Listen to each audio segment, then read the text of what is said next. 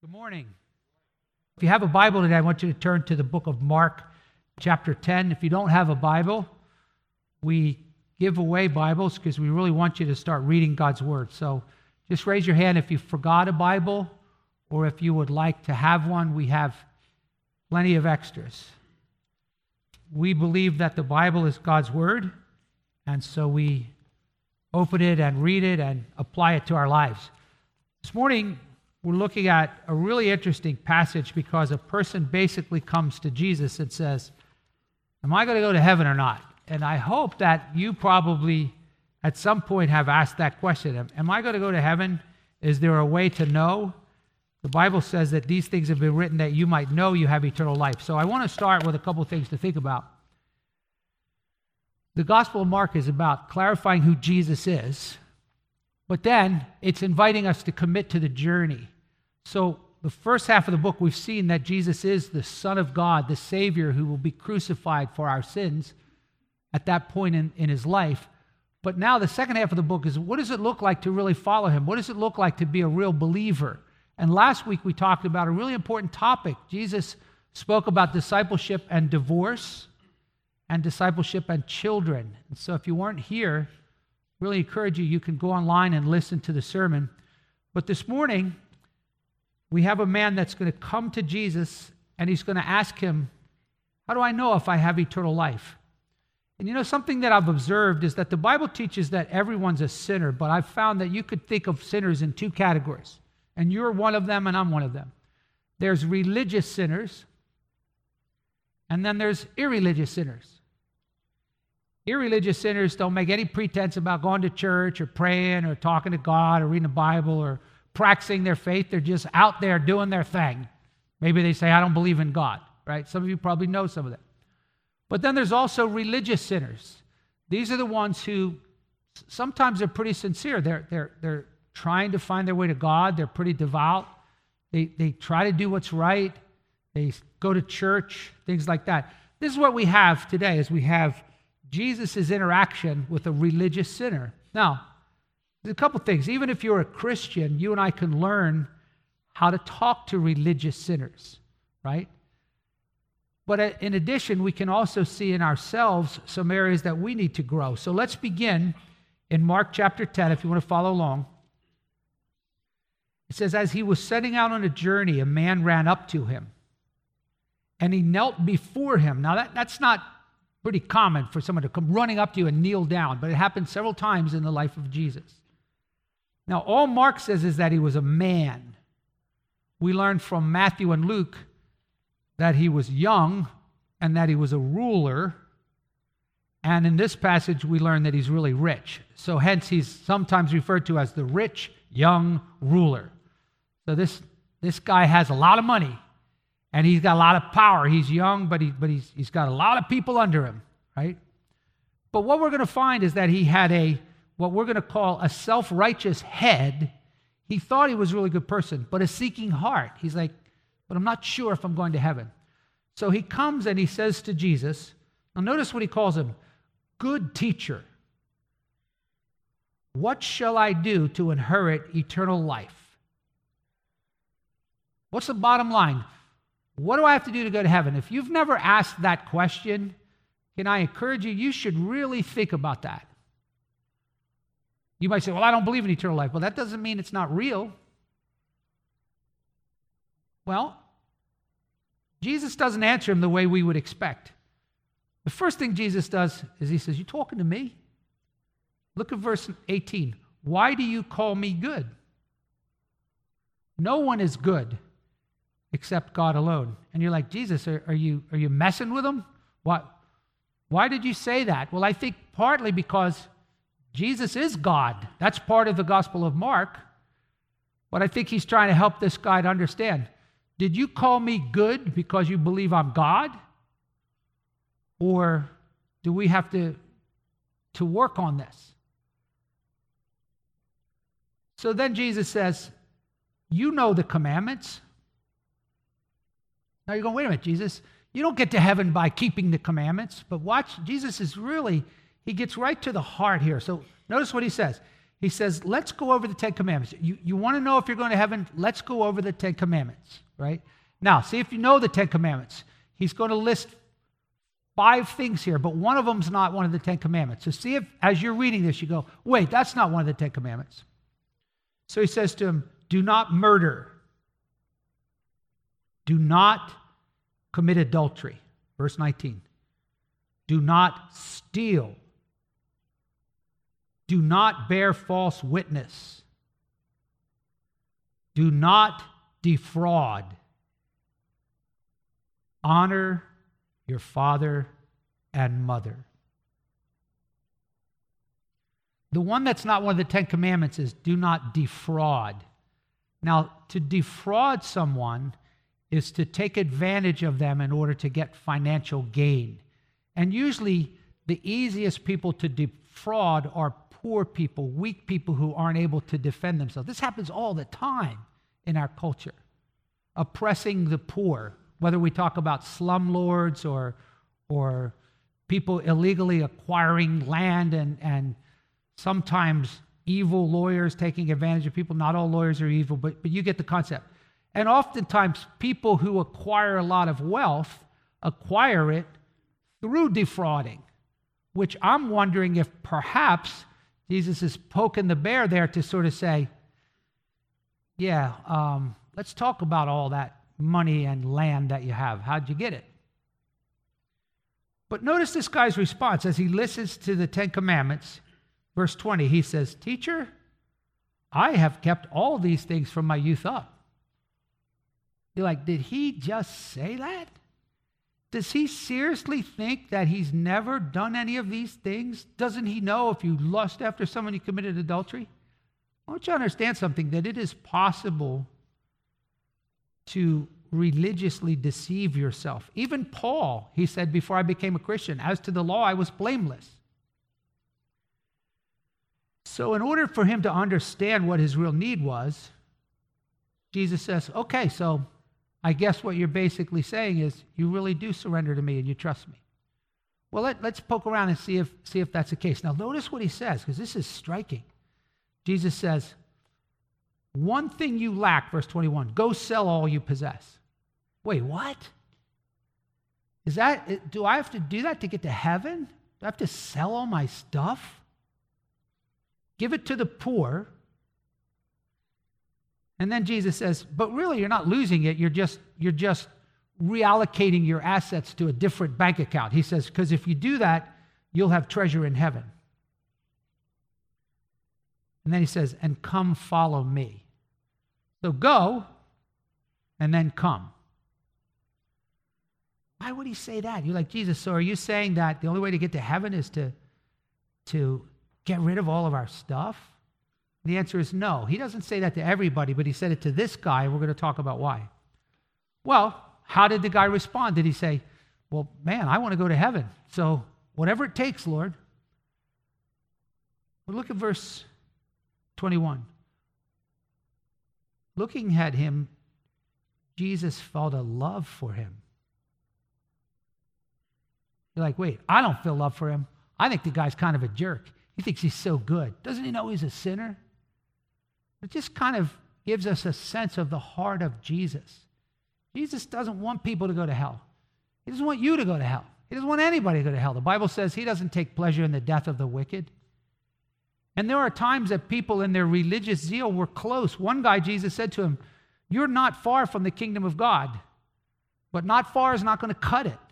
Either you're in or you're out. And so Jesus calls him out, and his response this is so sad. It says, At these words, his face fell. And now notice, he went away, grieved. He walked away from Jesus because he was one who owned much property.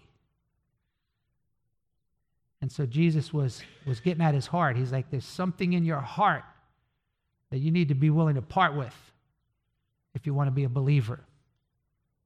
Now, I would like to hope that maybe as he went and thought about it for a while, maybe, maybe he had a big change. But for now, all we could say is, wow, that's really sad.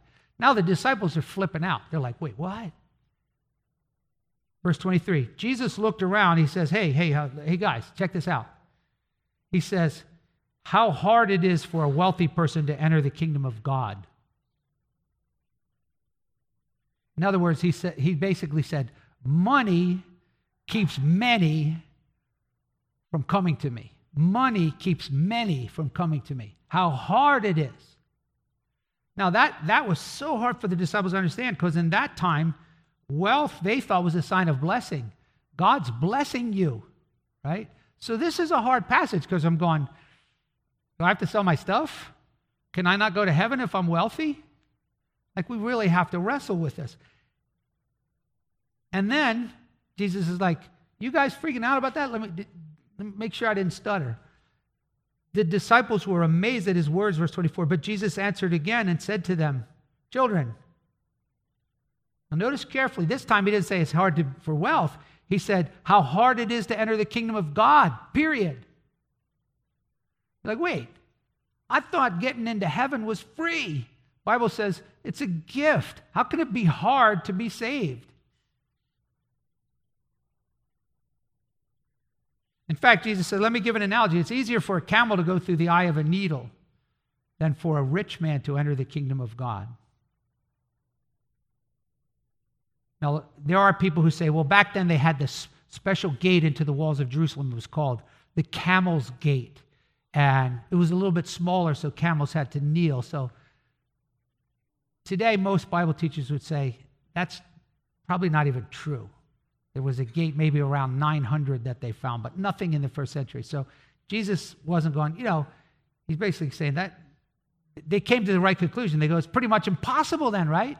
And Jesus goes, yeah, basically. So look at how Jesus closes this. If that's not astonishing enough, the disciples said, then who could be saved?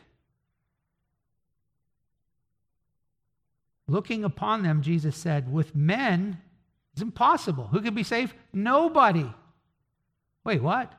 Nobody left to themselves will ever be saved. It's impossible. But not with God. See, if God steps in, all things are possible with God.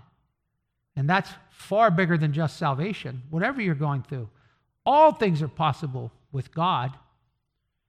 So you're like, Tom, I got a lot of questions here. Well, let's try to work through this and, and pray now that the Holy Spirit will speak to us. Lord, thank you for the Word of God. This is a, a difficult but important subject, and I pray the Holy Spirit will help us to realize that this is speaking to all of us.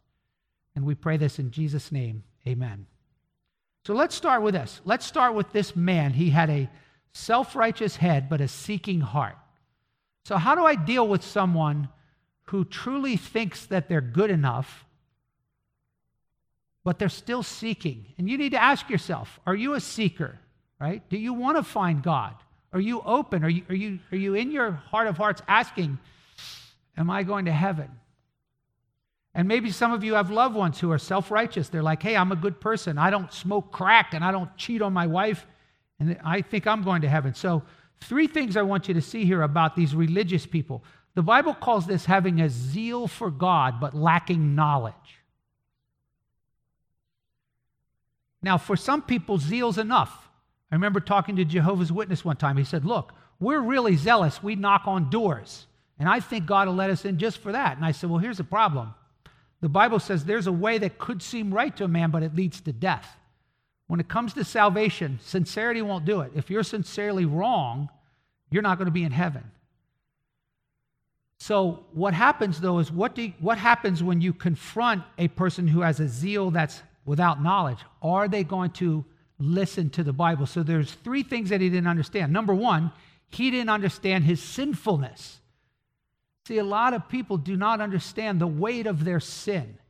Classic example. I ask people this all the time. Why should God let you into heaven? Most of them will say, because I try to keep his laws. I'm like, all right, so let's let's try this again. Let's go through the 10. You shall not lie, you shall not covet, you shall not steal. Do you think those 10 rules are, are God going, can you do this? Can you do this? They're a giant mirror going, you didn't do this. The Ten Commandments are primarily designed to show us just how bad we are, not, oh, keep these rules. In fact, one little boy said to his mom, he was always getting in trouble Mom, I'm not a bad kid if it wasn't for these rules, right? And you might think to yourself, I'm not a bad person. I mean, God's got all these rules, but I'm not bad.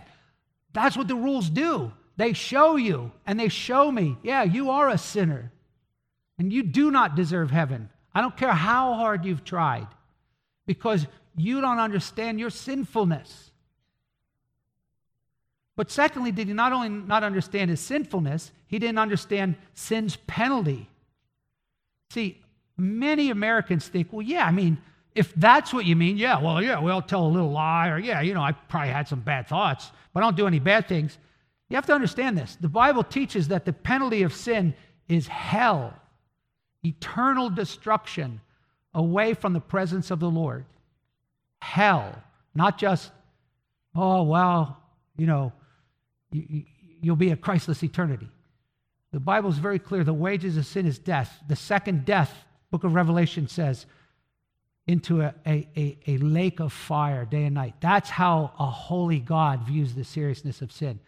So I'll tell people if, if, if you had one ticket a day, right, and you came to a judge with 365 tickets, and he says, okay, let's talk about the penalty here. Are you going to tell him all the good things you did? Well, I, I uh, helped a little old lady. I sing in the choir. I'll come to your house and wash your car. I'll meet you on Sunday. It doesn't matter. You've got a debt to pay. The wages of sin is death. And so this self righteous person didn't understand his sinfulness. He didn't understand sin's penalty. But third, he didn't understand his need for the Savior's sacrifice. And that's where a lot of people are today. They don't realize that salvation is entirely based on the sacrifice of Christ. The Bible says, without the shedding of blood, there's no forgiveness of sins. And it's through Christ hanging on that cross and suffering that awful death and bleeding and dying. That's the only way anyone can get to heaven because Christ paid with his perfect sacrifice. And he didn't split it with you. He didn't say, I'll do my part, you do purgatory. I'll do my part, you do the sacraments. Jesus paid it all on the cross. He said, It is finished. And so the first thing that this guy needed to see was his sinner. Secondly, the sin's penalty. And third, the Savior's sacrifice. So Jesus then takes him, having a seeking head, or a self righteous head but a seeking heart. The second thing I want to see here is a seeking head and heart needs to be a surrendered head and heart. So, the heart and soul of what Jesus is getting at is he's saying to this guy, You have not surrendered to me in faith. You have a huge idol in your life that is really your God. And you cannot serve God and money. So, what we learn from this is that the way of salvation is a gift of God, but it's not hell insurance. It's not God saying, hey, listen, go do your thing, live however you want, don't even worry about any changes in your life. Just raise your hand and Jesus will give you free hell insurance. Just say this prayer Abracadabra, Jesus, come in my heart. That's not the gospel. Jesus says, repent and believe. You, you turn from something to turn to Christ. And for him, it was this idol of money. But for others, there may be something else that's keeping you from coming to Christ. And the irony is, many people miss heaven because they refuse to surrender their heart to God's will. The Bible tells us that we must turn to God, that we must be willing to repent and believe the gospel. And so, think about this Jesus is going, go sell what you have, not because that's how you get to heaven, but because he's showing this guy, hey, you won't surrender to me. And, and this is what keeps so many people from coming to Christ. I think we're naive if we think, hey, all I got to do is tell him John 3.16. So I'm going to the end zone and I'm holding up John 3.16. God so loved the world, he gave his only son. Whoever believes in him. Do you believe in Jesus? Yeah, I believe in Jesus. All right, you're in. Right? To believe in Christ in the Bible is to surrender in faith and be willing to follow. This is why Jesus said, if your hand's causing you to sin, cut it off. See, a lot of people want to keep their sin be comfortable in their own life, but they also want Jesus. And he goes, You can't have both. You have to come and surrender to me in faith. Trust me. Just be willing. So, as Jesus exposes this guy, he's not telling him, Hey, the only way to get to heaven is selling all your stuff. He's saying, But I do want you to come and follow me. I do want you to say, Lord, I'm willing. Whatever that looks like, I'm willing. And you need to ask yourself, is there anything that if the Lord said, I want you to follow me, I want you to obey me, that you would say, I, I will never give that up? And then as you think that through, I want you to just do some math. Jesus says, What good is it if you were to gain the whole world, but you lose your soul? And so the third thing I want you to see here is that many people choose to surrender their soul rather than surrender their heart. And I hope that wouldn't be any of you this morning. That you would surrender your soul, because that's what this guy did. Once he heard the terms, he said, I ain't doing that. Because he wouldn't surrender his heart. So, what does that look like? Well, is money bad? Is that what the issue is? Money bad? No. But the Bible teaches that the love of money is the root of all kinds of evil. So I want us to think about a couple things. The reason most people aren't coming to Jesus is because they love their life as it is. They love their sin. They love their Burger King lifestyle, my way, not God's way. So there's two verses I want you to write down. Second Thessalonians chapter 2 says this Many people will not receive the love of the truth to be saved because they take pleasure in unrighteousness. They take pleasure in unrighteousness. In other words, I don't want to give that up. Can I be a Christian and keep doing this, this, and this? No, you have to be willing to change. No, I'm not, I'm not giving that up. Well, God doesn't save people for giving stuff up, but He won't save you if you're not willing. Another verse, just four verses after John 3:16, it tells us why many people won't come to Christ. It says, This is the condemnation that Jesus, the light, came into the darkness, right? But men love darkness rather than light. Why? Because their deeds are evil and they won't come to the light. So it's important for us to understand as you're talking to self righteous people or sinful people, what is it that's keeping you from coming to Christ? Is there anything that you're unwilling to surrender? And if so, why would you surrender your soul simply for some temporary pleasure that you can't keep? But I do want to take a digression briefly here to speak to Christians just about the subject of money because it's important for us to understand a couple things about money. Number one, money isn't bad, money is neutral. But Paul warns Christians and, and he tells Timothy, and as a pastor, I'm going to warn you and I need to warn me the Bible says, those who desire to get rich. You go, what are you saying it's wrong to want to be rich? Listen to what God says. This isn't what I said. Those who desire to get rich will plunge themselves into many temptations and harmful snares because, he says, the love of money is a root of all kinds of evil. And some, by longing for it, wander away from the faith. This is talking to believers, right? So think about this. All of a sudden, you get the idea that, hey, man, I'm in the land of opportunity. I went to college, I got a degree, or I found out a way to make money. Is that bad? No. But the moment my heart begins to be fixed on getting rich, he says, mark this down. You are about to enter into a bumpy road of temptations and harmful snares, which have plunged many people into ruin. Well, think about it. Something as simple as integrity. If I were to be honest on my taxes, I'll never get ahead. Well, if you're a Christian, you're to do the right thing, right? Here's another one. Why does the love of money draw people away from God? How do you make money? Most of the time, it's working hard. What's wrong with hard work? Nothing. But if your hard work becomes your idol and you don't have any time for God, you blew it. Well, I have to work 70 hours a week. I can't go to church anymore. I can't serve the Lord anymore. I'm too tired to read my Bible. I don't have any time for my family. The love of money is the root of all kinds of evil, and some by longing for it wander away from the faith. You can see how I have to check my heart and say, hey, why do I want to get rich? And even when we say, I just want to have a big house so I can have the orphans come one day a year to serve them lunch, and the other 364, it'll be mine. So we just have to check our own hearts. So just be careful if you have this increasing desire to get money. If you're a Christian, Jesus warned against this. He said some people receive the word of God and they're growing, but all of a sudden the desire for riches, Mark chapter 4, and the desire for pleasure and other things enters in and it chokes out the word. They're no longer growing Christians.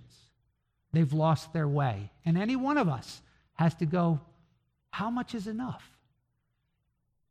But there's another thing that's really important. You say, well, what if I am rich? Write this verse down. This is really important. 1 Timothy 6 19.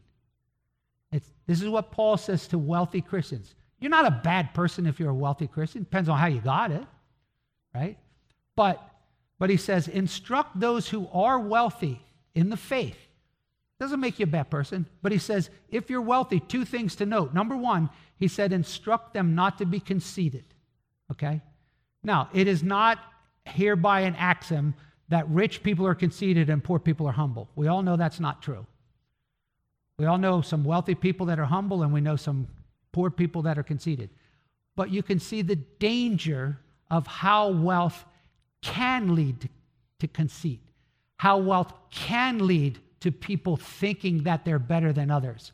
And we've all probably experienced some level, maybe, of either treating someone who's like a street person poorly or feeling feeling the scorn of a wealthy person who made us feel like we're unimportant. As a, as a, as a soul winner, I find that, and I'm not suggesting that we all need to go door to door, but when I have done door to door visiting, it is far more effective in poor neighborhoods.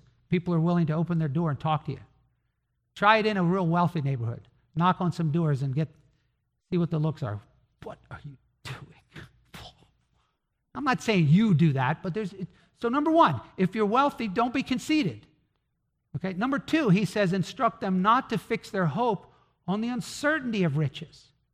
Riches st- seem stable, right? Riches seem like what makes us happy. If I'm bored, I got toys. If I'm fearful, I got money to get guards. If I'm lonely, I got friends. If I'm sick, I get the best treatment. The Bible says, don't fix your hope on the uncertainty of riches for a number of reasons. Because we all know it can be here today and gone tomorrow right? You're like, no, no, not, not for me, man. I got it. I carefully invested. That's what everybody thought in the 20s, right? When the stock market crashed and many, many people took their own lives. So if you're a Christian, you and I have to always look at our stuff and say, if God has blessed me, I have to say, hey, what if He took it away? What if I lost it all? What if all my investments went down the tube and I don't have a penny? Can I truly say what the Bible says? Let your way of life be free from the love of money because Jesus said, I'll never leave you. So be content with what you have. Can I truly say if, if Jesus was all I had, I'd be okay with that because Jesus is all I need. So again, it's not saying sell all your stuff, get rid of it. It's saying check your heart. And we all have to do that. But the third thing it tells wealthy people, and this is a good thing, it says instruct wealthy Christians to be generous and ready to share. And that's really cool. And I think we have a policy here our pastors don't know who gives what, and I don't think they should. But I think we have some really generous, wealthy people here just because of the fact that statistically, most churches, half the people don't give at all. Right? When, when I look at our budget and I see the different things that, that Wow, someone, wow, look at, so praise God, those of you who have been blessed with wealth. That's a wonderful gift from God, and it's a delightful opportunity to be a blessing and a stewardship. But here's where each one of us has to check our own hearts. You see, the Bible doesn't make a big deal about how much you give. A better thing to do is to ask yourself, how much do you keep? Right? Because Jesus nailed this perfectly when, when he was at the, uh, at the church and they were giving their offerings, which they would actually pour it into a pan, a big metal box. And if you were putting a bunch of coins in, it was like winning the jackpot at, at Chuck E. Cheese. So the rich people were dumping in their coins, boom, boom, boom, boom, and everybody's like, wow, Look how much he gave. And one little poor lady came in and she threw two pennies in. Get out of here. And Jesus says, Time out here, everybody. See that lady right there? She gave more than everybody else because she gave all that she had. So we mustn't flatter ourselves simply looking at what we give. Because for some people to give a lot of money may still be nothing compared to how much money they have. And for those of us who, who wherever you are in that continuum, the Bible always teaches us to check our heart. I think Christians are very deceived when it comes to money. This is why I encourage you. Part of Christian discipleship is to be a good steward of your finances. Two things I think every Christian should do they should know how much money they acquired, whether through work or whatever, and you should then test it against how much you give. And you should be careful with that. Keep records, right? Not so you can parade around, look how much I gave, but it's a way to examine your heart. If the Bible says, give generously, right? We can trick ourselves. Yeah, I always pull something out and put it in the offering. We'll, we'll keep a record of that and then add it up at the end of the year and say, how much did I actually give to the Lord? You don't need to tell anybody, but tell your own soul. And then how much did I have? And then ask yourself, could I have done more? Should I have done more? Some people say, you should give a tithe. And I say, well, actually, I think if, if we have good resources, a tithe is, is like, wow, can, can you go beyond that? Right? And then some people are desperately poor, but they're still trying to give. So I think it's just a helpful side thing to say as a Christian. Jesus poked around at our wallet a lot. He said, listen, be careful. He goes, a man's life doesn't consist of his possessions. So, all of us as Christians, I thank God many of you are being generous, but I want to encourage you as a disciple of Christ. If you're well off, be careful of pride, be careful of trusting in your riches, and be generous. But all of us, let's all be givers. We're not doing it because we have to, we're giving because Jesus gave his life for us, and we're investing, as, as Jesus said, treasures in heaven.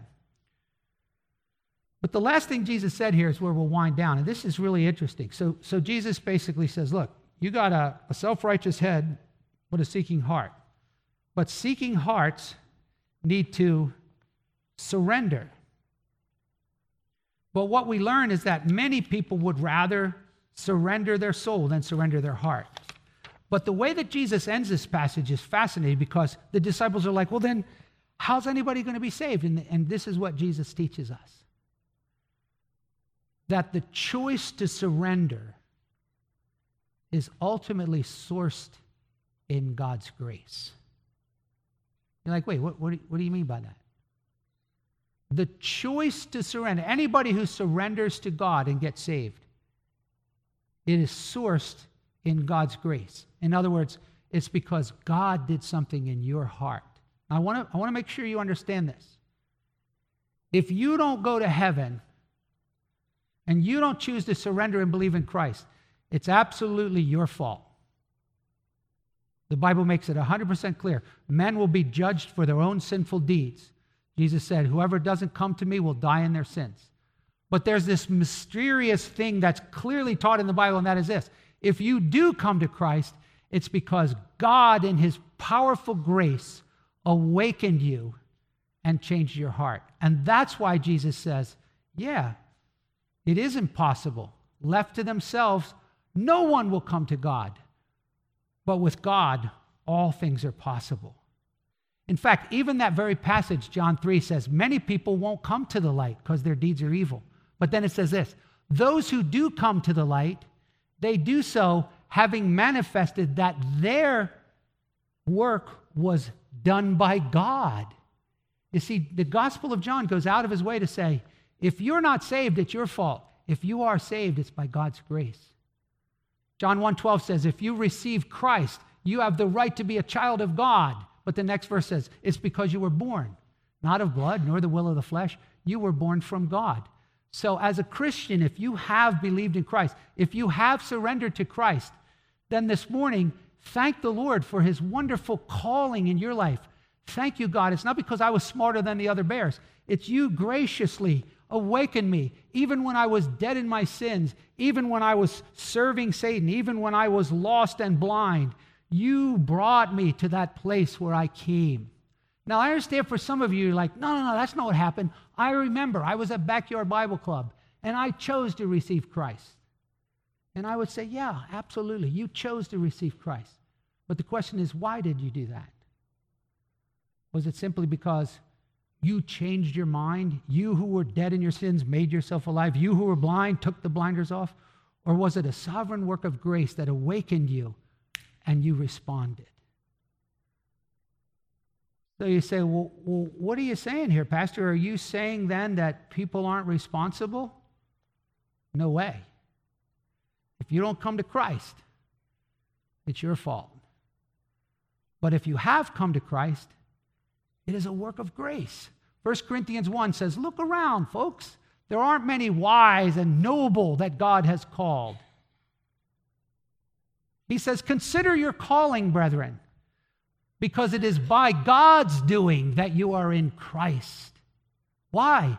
So that no flesh will boast in his presence. Imagine what heaven would be like.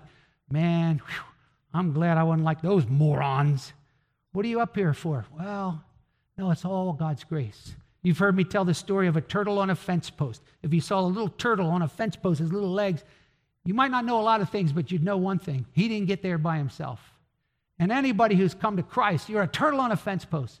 It was by God's doing. And there's a mystery to that, but that doesn't mean the Bible doesn't clearly teach it.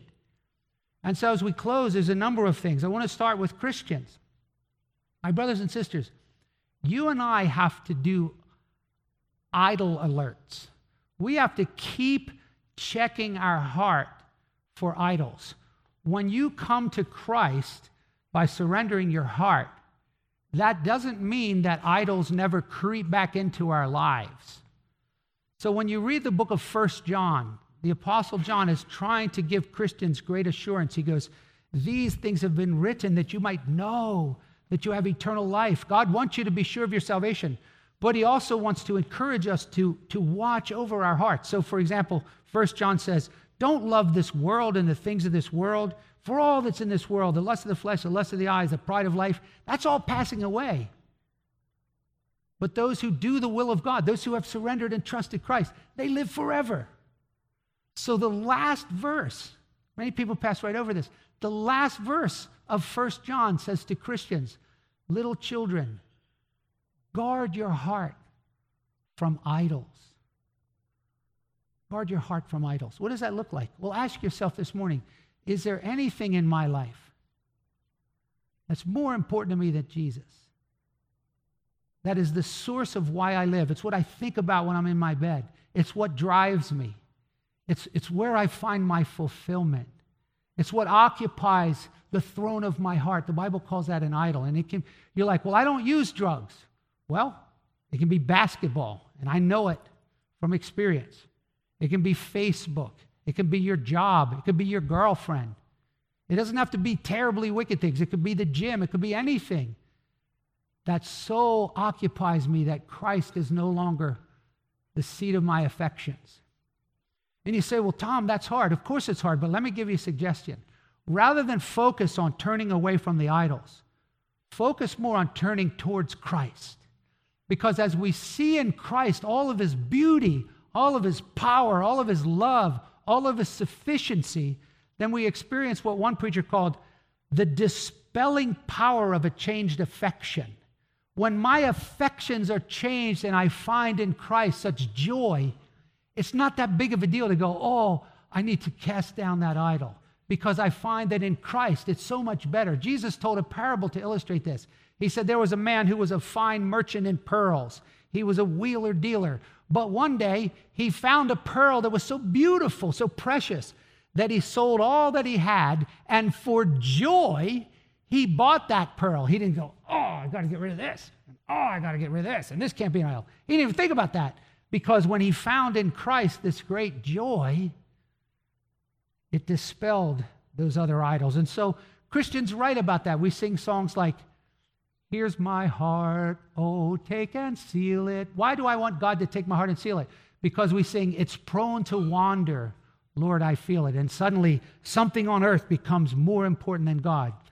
And so in the great hymn, Whiter Than Snow, the songwriter said, Cast down every idol, cast out every foe, and wash me, Lord, and I will be whiter than snow. So, to my brothers and sisters in Christ, let's continue to check our hearts for idols.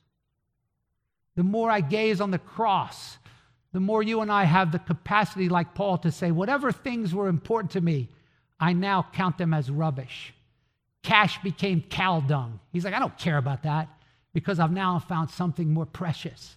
It's Jesus and a relationship with Him. But if you're here this morning and you're still going, I don't know. Number one, ask yourself are you a seeking sinner? Do you want to come to Christ? The, Jesus said, strive to enter the narrow way. There's nothing more important than making sure that you're saved. And then ask yourself, is there something that's keeping me from coming to Christ? As you witness to people, this is what I say to them Can you think of any reason why you wouldn't want to come to Christ? And sometimes they'll say, Yeah, I don't, I don't want to give up this or I don't want to give up that. Well, did you hear what Jesus said? He didn't say, Well, that's fine. Just, just let me give you the hell insurance and maybe we can talk about that later. No. He said, Will you surrender? And so, my question to you through the Holy Spirit drawing you today is Will you surrender? Will you say, Lord, this morning, I'm willing, whatever. Not about, I'm going to do this and this and this and be good and do this. No. You don't reform yourself. You surrender and you believe the gospel. And so, if you're not sure you're a Christian, you might ask yourself, if I were to die now, and God said, Why should I let you into heaven? Are you trusting in the sacrifice of Christ? Do you believe that it's because Christ paid for you? And are you willing to surrender to Him? If you say no, you say no, well, then may God awaken you to say, wow, you're losing your soul, you're surrendering your soul instead of surrendering your heart. May God give you the grace to change your mind. We're here to help. If you want to talk about that, let us know.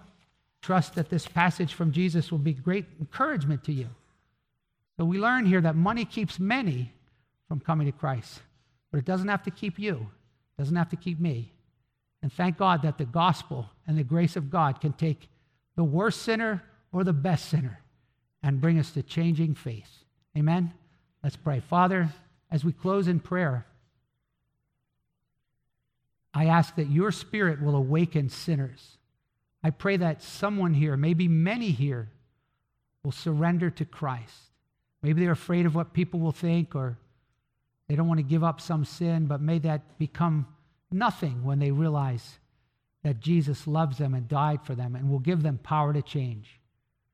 Oh, Father, thank you that you're graciously working in us. May all of us see our own idols and cast them down. And may we, by the Holy Spirit's power, keep fixing our affections on Christ. May Jesus become more and more precious to us so it's easy to sing that we'd rather have Jesus than silver and gold. Father, I thank you for those who are wealthy in our midst. Thank you for their generosity. For those who have been awakened, may all of us be moved to generously give because we love you, Lord, and we're so grateful for what you've done. Thank you that you will get the work of the gospel done through the giving of the people of God. Thank you for the generosity of our people. And we thank you for your word. In Jesus' name, amen. God bless you. Have a wonderful day.